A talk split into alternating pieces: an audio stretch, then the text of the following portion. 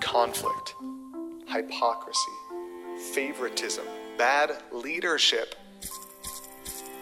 pushing away people God loves. When these words are used to describe the church, it makes us wonder what went wrong. Did you know all these problems existed in the early church as well? The difference is, when they addressed their issues in a healthy way, the church was able to thrive and change the world. In this series, God will equip us to do the same. This is a reading from Acts chapter 5, the story of Ananias and Sapphira. Now, a man named Ananias, and together with his wife Sapphira, also sold a piece of property. With his wife's full knowledge, he, he kept back part of the money for himself, but brought the rest of it and put it at the apostles' feet. Then Peter said, Ananias, how is it that Satan has so filled your heart that you've lied to the Holy Spirit and kept back for yourself some of the money you received for the land?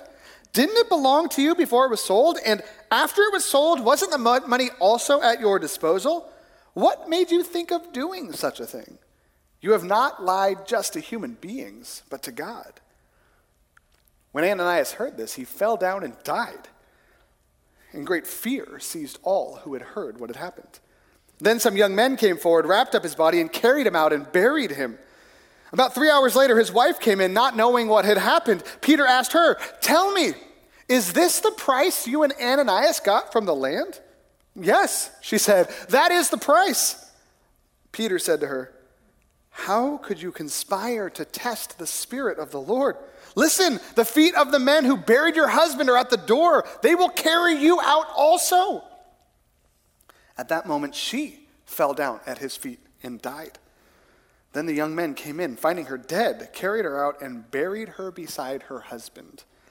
Great fear seized the whole church and all who heard about these events. This is the word of the Lord. And sometimes we don't realize the power of what we're playing with. I heard a story a while back that's a really sad story about a pastor in uh, 19, right at the end of the, the Second World War, the, the summer of the Second World War, 1945, up in Oregon. This pastor and his wife took some kids out to the countryside after church from Sunday school uh, to go and have a picnic.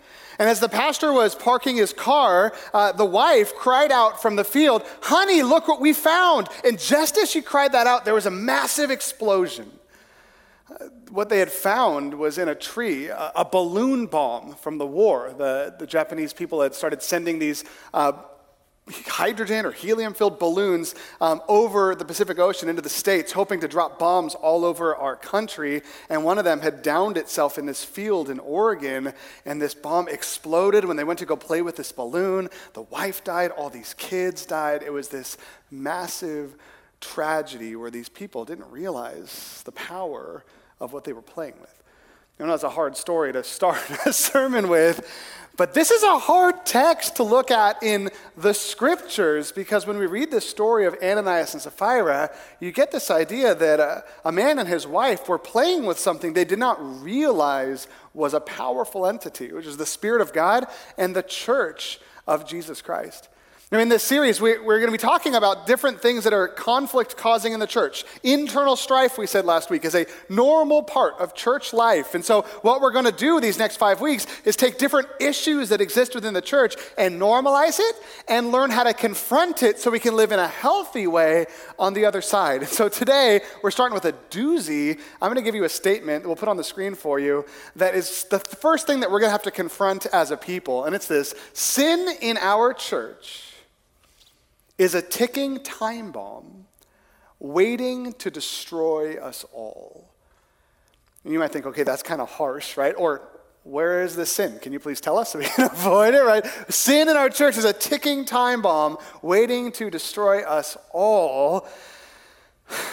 There's a chance that you are listening in here or you're listening at home and you know exactly what I'm talking about you're in sin in your life, you, have got some habits that you've picked up, or you're in a relationship that's illicit, or you're doing some things you know you shouldn't, and you've been trying to do your best to, to navigate life and, and manage it.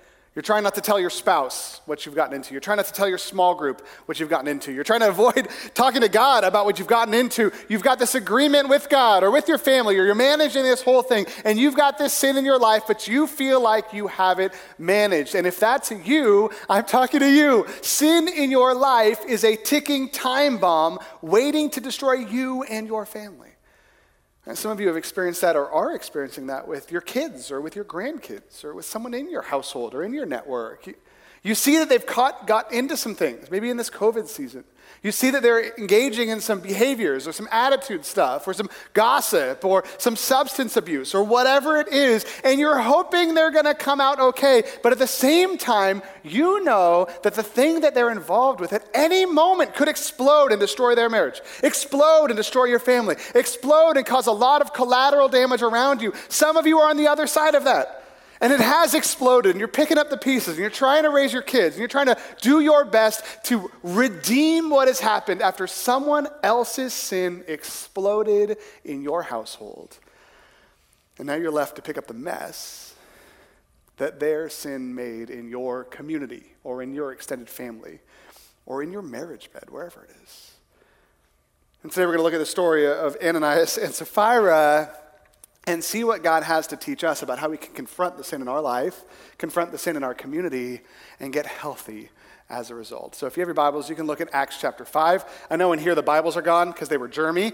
Your iPhone, if you want to use your iPhone, I notice it slides right into that little slot in front of you. So that's you can pretend like that's a Bible in the rack and pull that out. Acts chapter 5.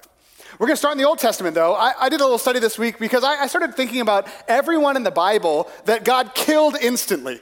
We're not going to go through all of them. But I realize that every time God kills someone instantly in the scriptures, it's a controversial thing. Right? These are the things that if you're in college group, you have a Bible study, it's going to come up, right? People are going to ask you about Lot's wife, right? That's Genesis chapter 19, I think. Lot's wife. Uh, if you don't know the story, God has decided he's going to judge uh, Sodom and Gomorrah. He's going to destroy it with his wrath because the sin and wickedness had come up against him. And Abraham is pleading, God, please save my family. Lot is there. My wife, Lot's wife is there. Lot's daughters are there. Help them escape. And God says, okay, I'm going to withhold my wrath and let your family members escape. So God tells Lot and his wife and his daughters, You can run, but don't look back. So Lot's wife runs, Lot, wife, Lot runs, the girls run. And as they're running, all it says in the scriptures in Genesis 19 is that, but Lot's wife looked back and turned into a pillar of salt. I picture like Thanos on, uh, on Avengers, like, she just disintegrates. We read that passage and we think, wait, what did she do that was worthy of the death penalty? Right? She looked back and now she's dead? Or Second Chronicles 6. Is it Second Chronicles? Show me on the screen. What is the passage? Second Samuel 6. Um, Uzzah is a person, a name you may or may not remember. You probably talked about it in some Bible study, right? Uzzah was a man who was helping the Ark of the Covenant move from one location to another. And so Uzzah's walking down the road with the Ark of the Covenant. This is the place where God dwells. And as they're moving it, one of the ox that's driving the cart that's holding the Ark stumbles. And Uzzah reaches out his hand to stabilize the Ark so it doesn't fall off the cart. And as he touches the Ark, boom, like Ananias and Sapphira, he's gone. And God says, I've judged the wickedness in Uzzah's heart, and he's dead. It's like, wow, that seems harsh. And Ananias, Sapphira, Acts chapter, what, chapter 5. I'm going to get these Bible verses right by 5 o'clock. Acts chapter 5. Ananias and Sapphira walk into the church assembly. They've seen some other people in the church have been liquidating some of their assets and giving all the money to the apostles for the good of the community. And so they say, hey, let's get in on that game. They sell a property, they take the money, and instead of giving it all to the apostles, they hold some back for themselves and bring the rest to the apostles. And boom, one after another, they're both dead on the floor within three hours of each other. We read all these passages and we think, man, God, you killed some people for some reasons that we don't completely understand. And I think that's one of the reasons that as we read the end of the passage, it says, Great fear seized the whole church and all who heard about these events. Because the primary message that we get when we read a passage like this is that God takes sin in his community very, very seriously. A lot of times we think about this as like the Old Testament God, right? We kind of feel like, okay, now Jesus came, and now it's all going to be like sunshine, lollipops, and rainbows and unicorns, right? And then Jesus starts a church, uh, he ascends into heaven, he sends the Holy Spirit, everything's beautiful for a second, and then boom, Ananias and Sapphira are dead, and it's like, okay, this church is full of judgment and wrath too. Uh, if you continue reading in the New Testament, you see verse after verse that talks about this concept that God takes sin very seriously within his people. last week we talked about 1 Corinthians 5 and uh, the sin that existed in the church at Corinth. One of the verses that we see in 1 Corinthians 5 13, the Apostle Paul says, Expel the wicked person from among you. He says, a little bit of yeast works through the whole batch. You need to get rid of this person who's sinning. Get him out of your community because sinners should not exist within the body of Christ. And we think, well, hold on. This seems kind of judgmental. And that's the passage where Paul says, listen, we're not, we're not calling you to judge people outside the church. Sinners sin, right? But we need to judge those inside the church, is what Paul says. In the book of Titus, we get a similar idea with something that's not sexual sin. It's about division in the church. In Titus chapter 3, Paul says, Warn a divisive person once, then warn him a second time, and then have nothing to do with them. Nothing to do with them. And someone's gossiping, someone's coming, causing division, someone's trying to cause a chasm in the church, call them out. They, they start doing it again, you call them out. They start doing it again, get them out of here. Get them out that person should not be part of the community. They're going to destroy this beautiful thing that God has created. God takes sin in his community very, very seriously. I don't know if this sounds mean to you. I'm a little nervous. I have a real audience in front of me now. This sounds mean to you. Uh, I was thinking this week of just some times in, in my ministry life where we've had to do this to people. It's very rare. I remember one time when, uh, back in the days, 20 years ago, maybe even more, in, the, in our student ministries, there was a, a kid who came in, a high school kid, and he, it became very evident very quickly that the only reason that this young man was in the high school ministry, he called himself a Christian, the only reason he was in there was to take advantage of, of as many girls as possible in as short of time as possible. And so we kicked him out. Is that judgmental?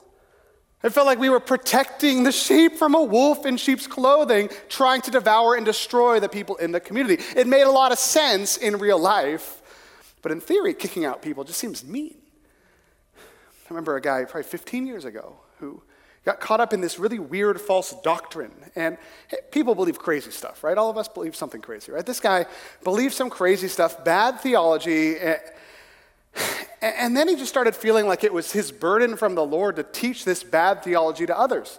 And so we'd be in a Sunday school class, and he'd come up and he'd grab the mic and start like teaching against what the teachers in the class were teaching. We're like, hey man, you gotta not do that. That's not what this is for, right? We found him in the parking lot one time. He had gathered up all the parking lot workers, and he was spouting this false theology about angels and healing and all this weird stuff. And we tried to stop him. We tried to stop him. He said he would not stop. This was God's mission on his life, was to teach some errant doctrine to the church. And so we booted him.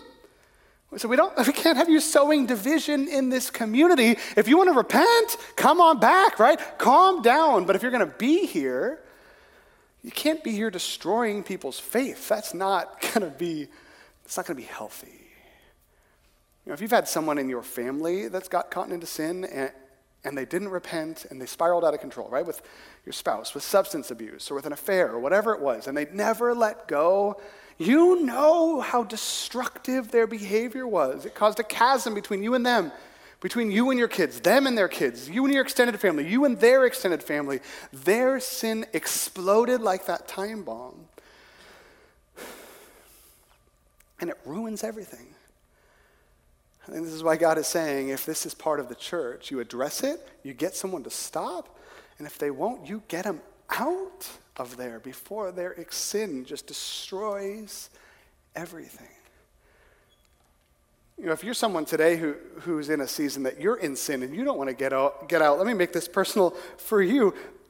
If there is sin that exists in your life, get it out before it destroys you. Get it out. Confess your sin, right? 1 John 1 9, confess your sin. God is faithful and just. He will forgive you of your sin and cleanse you from all unrighteousness. But this is what the church is all about, right? We are people who are saved by the grace of Jesus. All of us have sinned, right? All of us? Raise your hand if you have not sinned. We'll talk afterwards, right? All of us have sinned and fall short of the glory of God. All of us deserve death. None of us deserve to be here, right? To stand in the presence of God and sing praises to the name of the one who is holy, who called us out of darkness and into his marvelous light, who made us into a people. None of us deserve to be here. And yet, the gospel of Jesus is that Christ died to save sinners, Paul says, of which I am the worst and he's made us clean by his grace. Right, 1 Peter 3, it says, He himself has, he who knew no sin, wait, somebody tell me 1 Peter 3, right? Uh, by his stripes we are healed. He who knew no sin bore our sin on the tree that we might die to sin and live for righteousness. He died for us. Right? If you're in sin and you're not confessing it, this is an area in your life that you have not released over to the Lord. And if you release it over to the Lord, you know what he'll do? He'll take it away.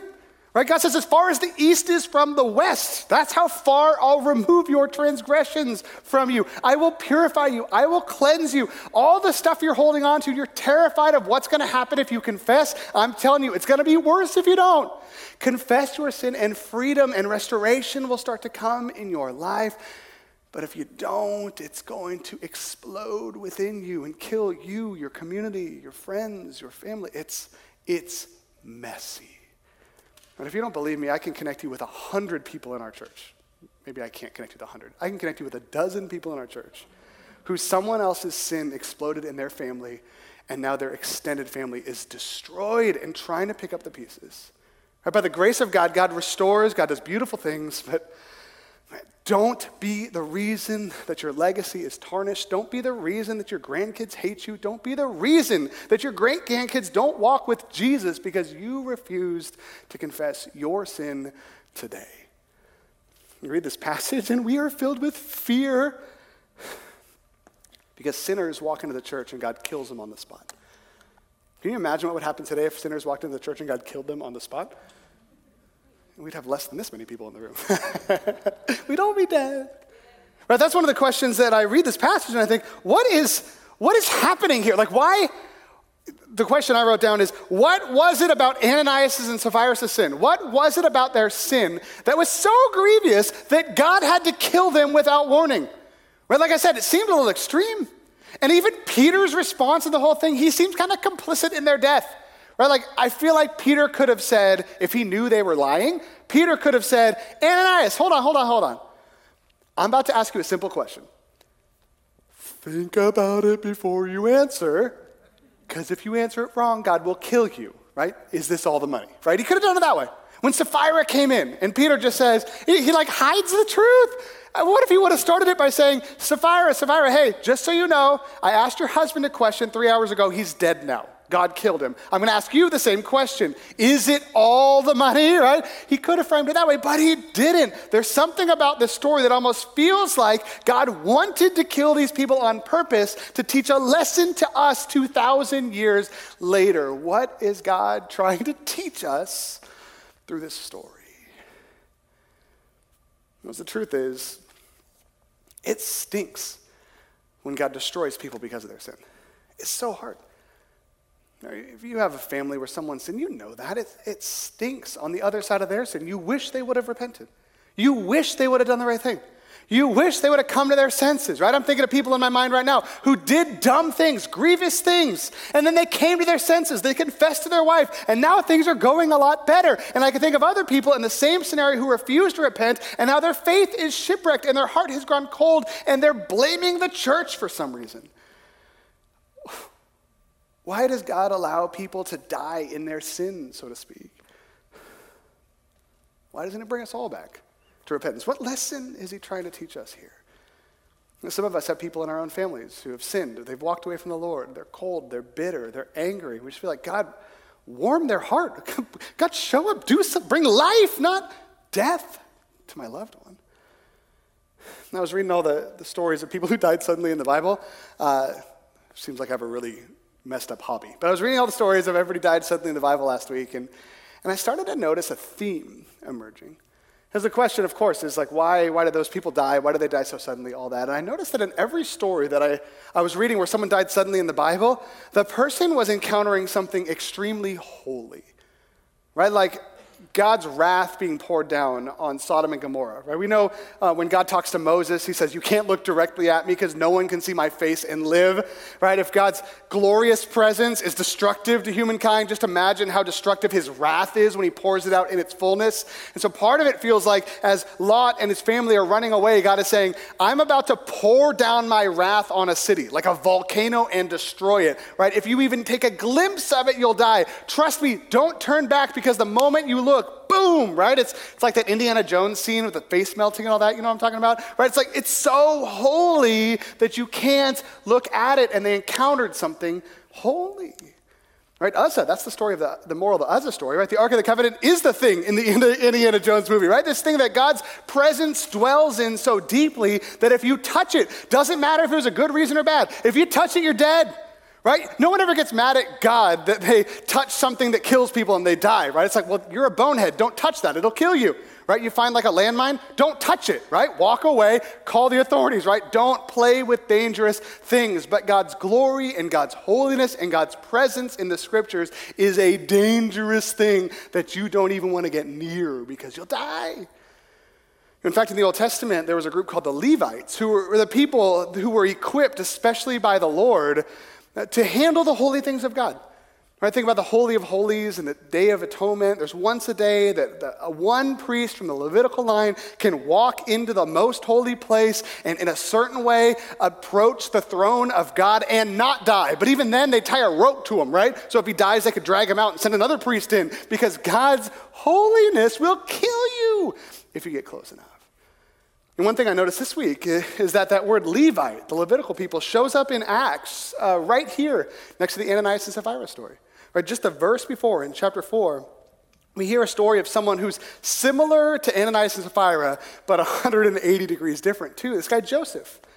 It says Joseph, a Levite from Cyprus, whom the apostles called Barnabas, which means son of encouragement, sold a field he owned and brought the money and put it at the apostles' feet.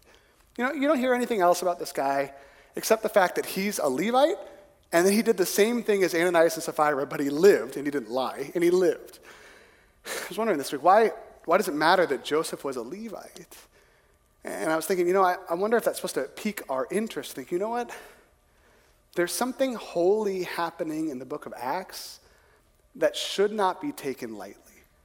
Right? Like the church of Jesus, just like the glory of God in the Ark of the Covenant, just like the wrath of God in Sodom and Gomorrah, the, the church of Jesus Christ, the place where God dwells on earth, is a holy thing that if you mishandle it, it will kill you. Seems to be the moral of the Ananias and Sapphira story. We'll put this on the screen so you can read it. The community called the church is the place where God dwells on earth which means that we need to navigate life here in this community with reverence and with fear. A lot of times you think about the, the church of Jesus, you don't think about reverence and fear, right? You come to church, it's like going to the movies, right? Except we don't go to the movies, right? Now you can go to the church, right? You come in here, you listen to some music, you hear a message, like, this is fun, right? That's, that's great. But a lot of times we, we forget that the church of Jesus, the community of believers called Christians, we are the place where the glory of God dwells on earth. This comes up over and over in the, in the epistles in the New Testament, even Jesus himself, when he's talking about church discipline and saying there are going to be some people you need to kick out of your church because they're sinners and they won't repent. Jesus says, Go and use my authority to get them out of your midst. He says, Where two or more are gathered, I'm with you also. I'm with you. I'm with you in power when you exercise discipline over someone in your body. I am with you in presence, the Old Testament says. When we worship, God inhabits the praises of his people. We know there are different things that we do when we gather called sacraments that are sacred things we do that we do not deal with lightly. We're not going to make fun of communion. We're not going to make fun of baptism. We're going to celebrate these things with joy, but with reverence because God's presence is with us in a special way as we hold these communion elements. And so we're going to, in reverence, come before the Lord and confess our sin and rejoice in the covenant we have with him. But we're going to remember the words from Corinthians that some people in church history took communion in an improper manner and they're dead now because this is a weighty thing. The holiness and, and glory of God is with us as we partake of these things. As we baptize, the presence of God is with us as we baptize people into the body. God is agreeing with us. Yes, these people are believers. They're part of this covenant community. And when we kick people out because they won't repent and they're being destructive to themselves and others, God is with us. And we need to handle these things with reverence and with awe. I promise you, as a leader in this church, we are never going to play fast and loose with something like church discipline. You know, we don't kick people out for fun. It's never fun, I promise. Uh, we're going to take very seriously when someone needs to be removed. I think of every instance that we've had to do this formally, especially with adults, right, where it's the process. We, we, confront them. We bring other people. We confront them. We bring it to the elders. We pray for them. We commit to continuing in prayer for them. We're praying they will come to their senses. But then when they don't, we have to have a hard conversation and remove them. And it feels like when we remove people from the church, we're giving them a message that is Christians are people who repent of their sin. Since you refuse to repent, we are going to treat you like you're not one of us because maybe you aren't. So think about that. It's a weighty thing that we do when we deal actively with the sin of others. And so that's why it falls on ourselves, primarily to be accountable for our own sins. And we come to church and we confess our sins together, and we experience the cleanliness that God brings us. He cleanses us from our sins as we confess. Right? If you're someone today, you're in sin right now, you need to get rid of it, right? If you need to get rid of it, this is my message for you. If there is sin in your life, Repent and experience the beauty of restoration. You know, we will always be a church that when sinners repent, we welcome them back, like the prodigal son with open arms. Right? Some people, their sins are dangerous things, so we need boundaries, and of course, right? But we, we partner with what God says in the scriptures, where He says, There is more rejoicing in heaven over one sinner who repents than 99 righteous people who have no need of repentance, right? When someone comes to their senses and comes back to the Lord, we welcome them back. Right? Everyone I've talked to who's had sin in their family, they say, All I want is for my loved one to repent of their sin. And if they do, they could come on back, but we just can't exist in relationship right now. It's too dangerous what they're in. They're hurting themselves, they're hurting other people. We need to keep them at arm's length. If there's sin in your life, repent and experience the beauty of restoration. At the same time, if your brother or sister falls into sin, I want to challenge you to confront their sin with humility and fear. I say fear uh, because I know there's some people who love to confront other people of their sin, right? If you love to confront people, you're not probably not a person who's supposed to confront people, right? Those of you who are called to confront people are probably people who hate it you don't want to. And you start feeling this burning desire from the Lord. I think I am supposed to bring this up. I'm scared it's going to ruin the relationship. I'm scared they're going to go off the deep end. I feel like this is the only thing that I can do. I'm going to get wisdom. I'm going to pray. And then as you get wisdom from the community, you realize, okay, we need to talk to this person about their sin. And with fear and trembling, you have the conversation. And with humility. Right, this is the passage we always talk about with judgment, where Jesus says, before you go and get the speck out of your brother's eye, why don't you take the log out of your own eye first, right? And so before you go and confront someone else's sin, do some introspective work and deal with your own in humility, in reverence, in fear, and be part of the solution. I know people in this room who, who've had to be part of the solution or try to. We've sat down with folks who are sinning, who are ruining their families, and we go have hard conversations. And like Jesus says, who knows? Maybe they'll listen. And sometimes they do, and sometimes they don't. And if that's you, move forward with reverence and with fear. And the bottom line, I'll leave you with this, is that our church, if our church is going to be healthy, we need to do the beautiful work of keeping it holy. That's true of your life. If your life is going to be healthy, you need to do the beautiful hard work of keeping holiness in front of you in your life. And if this community is going to be a healthy community, we need to do the hard work of keeping it holy, which means first and foremost being confessors of sin all the time. Right? Martin Luther said this all of a Christian's life is one of repentance. That's the whole life. It's not the start, it's not the entry point to Christianity, it's all of it. Living as a confessing person, living as an open person, always bringing your sin before the Lord and letting Him take it away, always rejoicing in the gospel that you are freed because Christ just loves to take it and cast it into the depths. Let go of your sin today, whether you've got these little stains of sin or there's something heavy you're carrying. Give it to Him. Give it to Him even now. And we're going to take some time in our, our service right now to, to give all of us a chance to sit before the Lord and, and have a posture of confession.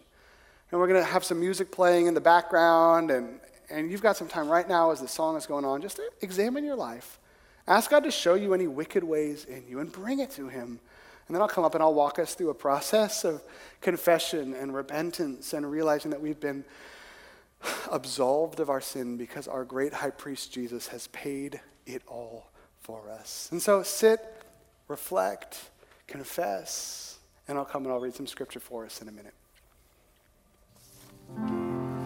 Sometimes it's hard to know what words to use to bring our sin before the Lord. And so I want to take a moment and read 12 verses from a familiar psalm. Uh, this is from King David after he fell into it big with uh, sins of abuse of power and adultery and murder and cover up. And, and somebody in the faith community stood before him and confronted him, and he broke down and confessed. And these are the words of David in Psalm 51. David says, Have mercy on me, O God, according to your unfailing love. According to your great compassion, blot away my transgressions. Wash away all my iniquity and cleanse me of my sin, for I know my transgressions, and my sin is always before me. Against you, you only have I sinned and done what is evil in your sight. So you are right in your verdict and justified when you judge. Surely I was sinful from birth, sinful from the time my mother conceived me. You desired faithfulness even in the womb. You taught me wisdom in that secret place. Cleanse me with hyssop and I will be clean. Wash me, and I will be whiter than snow. Let me hear joy and gladness. Let the bones which you have crushed rejoice. Hide your face from my sins and blot out my iniquity. Create in me a pure heart, O God, and renew a steadfast spirit in me. Do not cast me away from your presence or take your Holy Spirit from me. Restore to me the joy of your salvation and grant me a willing spirit to sustain me. And wherever you are today, I want to pray for us that, that God would give us the grace and the courage to confess, and God would be good to show us the beauty of restoration. Let's pray together.